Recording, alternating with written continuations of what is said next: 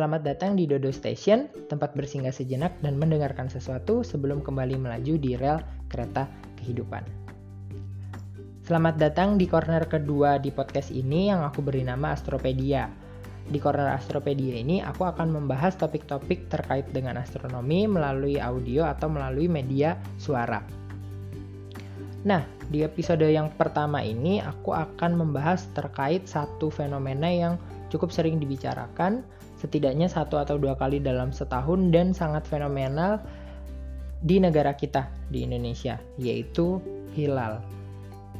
Teman-teman pasti sudah pernah mendengar kata hilal, tapi mungkin ada beberapa yang sebenarnya masih belum terlalu terbayang sebenarnya hilal ini apa, dia menandakan apa, kemudian pengamatannya seperti apa, mungkin masih belum kebayang. Jadi kita akan kupas sedikit di sini supaya teman-teman lebih ada gambaran, pengetahuan baru terkait apa itu hilal. Jadi sebenarnya hilal itu apa? Hilal itu adalah bulan sabit muda yang kemunculannya itu akan menandakan awal mula sebuah bulan dalam penanggalan kalender Hijriah. Nah, dari sini makanya ada istilah lain yang menyebut hilal sebagai anak bulan. Soalnya kan bulannya masih muda nih, jadi mungkin dianalogikan seperti manusia yang masih dalam fase anak-anak. Itu kali ya, makanya namanya anak bulan disebutnya. Tapi kalau di negara kita itu lebih familiar disebut sebagai hilal dalam bahasa Arab.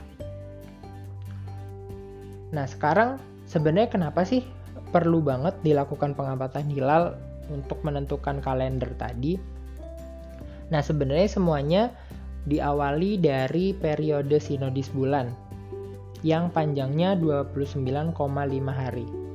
Artinya, periode sinodis tadi itu artinya waktu yang dibutuhkan dari satu fase bulan ke fase bulan yang berikutnya, yang fase bulan yang sama berikutnya itu membutuhkan waktu 29,5 hari.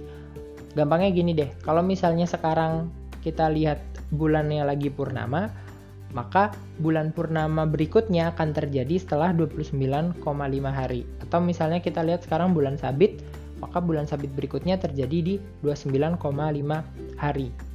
Nah, karena penanggalan Hijriah ini acuannya pakai bulan tadi, sehingga kita perlu menentukan satu bulan di kalender Hijriah ini dari pengamatan bulan itu sendiri gitu. Nah, karena tadi panjangnya periodenya itu 29,5 hari, jadi kan bisa dibulatkan ke bawah maupun ke atas nih. Nah, dari situ kita melakukan pengamatan hilal ini sebenarnya untuk menentukan panjang bulan di kalender Hijriah yang sedang kita ada sekarang itu 29 hari atau 30 hari nih gitu. Karena kalender Hijriah ini berbeda dengan kalender Masehi. Kalau di kalender Masehi kan panjang bulan di dalam kalender itu udah saklek dan udah tetap. Kayak Januari 31 hari. Kemudian Februari 28 hari atau 29 hari kalau lagi tahun kabisat. Maret 31 hari, April 30 hari. Itu sifatnya tetap. Jadi mau tahun 2020, 2021, 2022, ya kalau Januari 31 hari. Kalau misalnya Februari ya 28 hari atau 29 hari kalau lagi kabisat dan seterusnya. Nah, kalau misalnya di kalender Hijriah, ini nggak tetap kayak gitu. Jadi, bulan Ramadhan tahun ini dan bulan Ramadhan tahun depan mungkin panjangnya berbeda.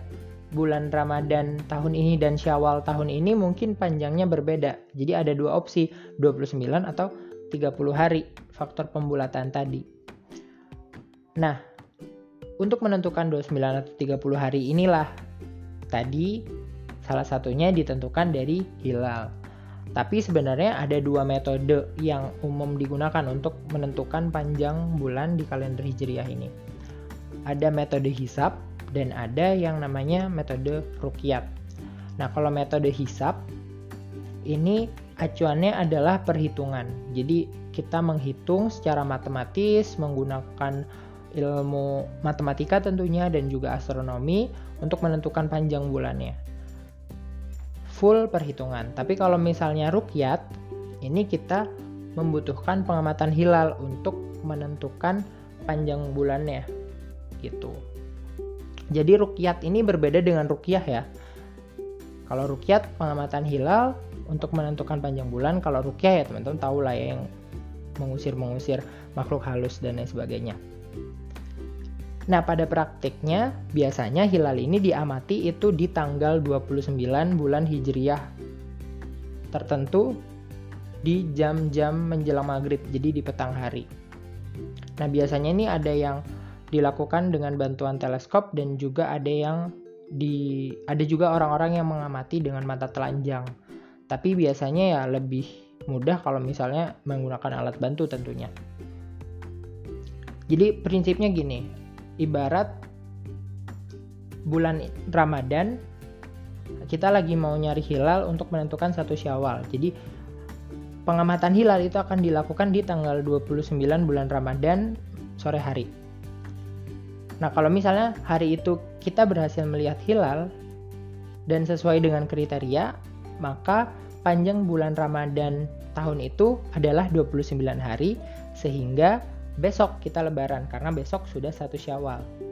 Tapi kalau misalnya kita nggak melihat hilal atau hilal yang ada tidak memenuhi kriteria, maka panjang bulan Ramadannya kita genapkan menjadi 30 hari. Artinya kita besok masih puasa karena besok masih tanggal 30 Ramadan, lusa baru lebaran, baru masuk 1 Syawal. Gitu. Jadi sebenarnya ada perbedaan juga nih, perbedaan kedua antara kalender Hijriah dan Masehi tadi. Kalau misalnya kalender Hijriah, kita bahas kalender Masehi dulu deh. Kalau kalender Masehi, pergantian hari atau pergantian tanggal itu terjadi di tengah malam. Jadi tanggal 1 berubah ke tanggal 2 itu di jam 00.00. Tapi kalau di kalender Hijriah, pergantian tanggal itu sebenarnya terjadi di petang hari tadi ketika matahari terbenam. Jadi sebenarnya kalau misalnya tadi kasusnya 29 Ramadan dan ada hilal, maka ketika setelah matahari terbenam itu sudah masuk 1 Syawal. Makanya kalau misalnya teman-teman yang muslim, setelah ditentukan besok lebaran, kita malamnya udah nggak tarawih karena malamnya itu sebenarnya udah 1 Syawal gitu. Dan juga sama untuk masuk ke Ramadan kan, kalau misalnya udah ditentukan, oh besok kita puasa, malamnya itu kita langsung tarawih karena sebenarnya malamnya itu udah masuk 1 Ramadan, kayak gitu. Nah tadi balik lagi, tadi ada aku sebutkan ada kriteria-kriteria tertentu yang harus dipenuhi gitu ya. Nah sebenarnya kriterianya ini ada apa aja? Nah kalau kita mengacu ke Mabims, Mabims ini singkatan dari Musyawarah Menteri-Menteri Agama Brunei Darussalam, Indonesia, Malaysia, dan Singapura. Jadi Menteri-Menteri Agama dari negara-negara tadi berkumpul bermusyawarah menentukan kriteria penentuan hilal nih. Jadi awal bulan Hijriah itu akan terjadi ketika kita melakukan pengamatan hilal, dan hilal yang terlihat atau bulan sabit yang terlihat tadi ketinggiannya itu minimum 2 derajat dilihat dari horizon, dan sudut elongasi atau jarak bulan dan matahari yang tampak di langit itu minimum 3 derajat. Nah, ketinggian bulan tuh apa? Terus tadi sudut elongasi itu apa? Jadi buat bayangin kayak gini. Untuk melihat langit itu kita bayangin sebagai sebuah setengah bola. Jadi jarak dari titik yang ada di atas kepala kita tarik ke horizon atau ke garis pembatas antara bumi dan langit yang tampak oleh mata kita, itu kita pandang sebagai 90 derajat karena mereka tegak lurus kan. Kan kalau di matematika sudut yang tegak lurus itu besarnya 90 derajat. Nah dari situ sebenarnya 2 derajat ketinggian bulan minimum tadi itu ya kira-kira jarak dari atas kepala ke horizon tadi kita bagi 90 sama besar itu jadi 1 derajat. Nah 2 derajat ya berarti 2 bagian dari potongan 90 bagian tadi gitu. Atau kalau misalnya susah pasti ya kalau ngebayangin aduh motongnya 90 bagian tuh kayak gimana. Nah, teman-teman bisa bayangin supaya lebih sederhana kali ya. 2 derajat itu bisa diperkirakan sebesar 2 kali tebal jempol tangan kita kalau misalnya kita merentangkan tangan ke depan. Jadi, rentangan tangan kita ke depan, jempol kita tidurin. Nah, kalau misalnya itu kita arahkan ke langit, tebal itu akan sama dengan 1 derajat. Jadi kalau tadi ketinggian bulan minimum 2 derajat, berarti ketinggian hilal atau ketinggian bulan ketika kita mengamati minimal adalah 2 kali tebal jempol kita kalau kita proyeksikan ke langit. Kemudian tadi ada istilah jarak elongasi, sudut elongasi atau jarak bulan dan matahari yang tampak di langit. Jadi intinya dari matahari dan bulan itu harus terpisah minimum 3 kali jempol tangan kita tebalnya. Itu akan menjadi kurang lebih 3 derajat kayak gitu. Nah, selain itu ada kriteria lain nih. Ada kriteria lain yaitu umur bulan itu minimum 8 jam ketika bulan terbenam. Nah, umur bulan tuh apa? Hitung-hitungnya dari kapan? Apa dari bulan terbentuk dan lain sebagainya? Enggak ya, gitu. Nah, umur bulan ini sebenarnya istilah yang digunakan di mana umur bulan itu dihitung dari semenjak bulan itu segaris dengan matahari tampak di langit gitu ya. Peristiwa ini biasanya kalau di ilmu astronomi dikenal sebagai konjungsi, tapi kalau dalam istilah ilmu falak atau yang berhubungan dengan kalender Islam seperti ini dikenal sebagai istilah ijtima. Jadi teman-teman bisa bayangin bulan dan matahari itu awalnya posisinya nggak kayak ketika kita pengamatan hilal. Ketika kita pengamatan hilal itu sudah dipastikan konjungsi sudah terjadi. Makanya matahari terbenam duluan, bulannya terbenam belakangan. Tapi kalau misalnya konjungsinya belum terjadi, bulan akan terbenam duluan baru mataharinya belakangan. Gitu. Jadi akan ada sebelum matahari terbenam. Ketika pengamatan hilal pasti di hari itu ada peristiwa ketika bulan dan matahari itu ada di satu garis sebelum akhirnya mataharinya nyalip si bulannya. Nah, umur bulan itu dihitung dari peristiwa itu tadi ketika bulan dan mataharinya ada di satu garis sebelum mataharinya nyalip si bulannya. Kayak gitu.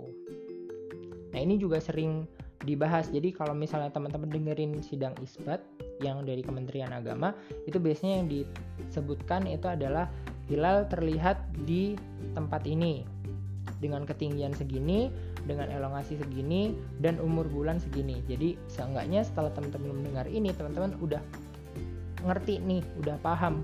Oh, tinggi bulan tuh ini, kemudian tadi sudut elongasi itu ini, umur bulan tuh maksudnya kayak gini. Teman-teman udah sedikit ada bayangan, jadi nggak awam-awam banget.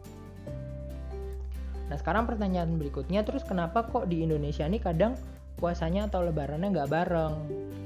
Nah, ini balik lagi ke cerita sebelumnya bahwa ada 2 metode yang digunakan dalam menentukan panjang bulan di kalender Hijriah, ada hisab dan ada rukyat. Nah, perbedaan metode ini kadang menyebabkan adanya perbedaan penanggalan kayak gitu. Jadi contoh kasusnya gini nih. Metode hisab udah ngitung nih. Panjang bulan Ramadhan 29 hari udah dihitung. Lalu di tanggal 29 tadi dilakukan pengamatan hilal. Tapi ternyata ketika pengamatan hilal atau melalui metode ruqyah tadi dilakukan pengamatan hilal, ternyata setelah diamati hilalnya tidak terlihat.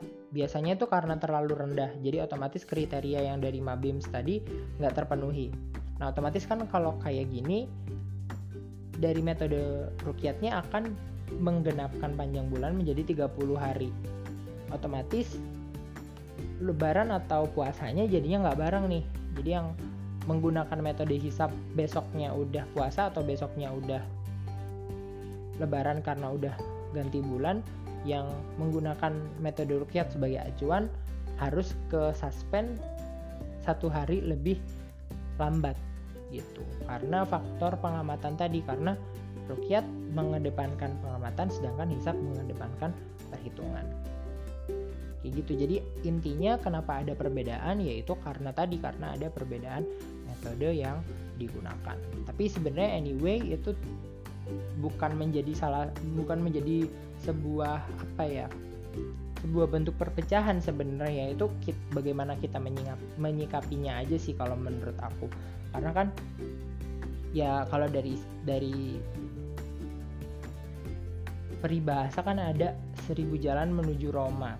Jadi untuk menuju satu tujuan tuh kadang ada jalan-jalan yang berbeda. Dan di sini contohnya untuk menentukan penanggalan tadi ada dua metode yang dua-duanya juga secara agama ada dasarnya masing-masing. Metode hisab punya dasar agama yang kuat, metode ruqyat juga punya dasar agama yang kuat. Jadi nggak ada yang salah sebenarnya. Hanya saja caranya aja yang berbeda, tapi nggak ada yang salah gitu. Kan yang penting kalau menurut aku sih ya mau dia puasanya 29 atau 30 hari itu sama-sama baik, sama-sama melakukan hal yang baik, sama-sama menghargai bulan suci, sama-sama berpuasa. Yang salah adalah yang nggak puasa, kayak gitu kan sebenarnya gitu. Jadi kenapa bisa berbeda ya karena tadi ada perbedaan metode gitu. Jadi kalau misalnya teman-teman suka ngomong nih, aduh hilal jodoh aku belum kelihatan nih, nah itu perlu dicek lagi nih, mungkin perlu ada pergantian metode atau pergantian kriteria supaya hilal jodoh kita kelihatan gitu. Nah, mungkin sekian dulu ya cerita tentang hilal kali ini.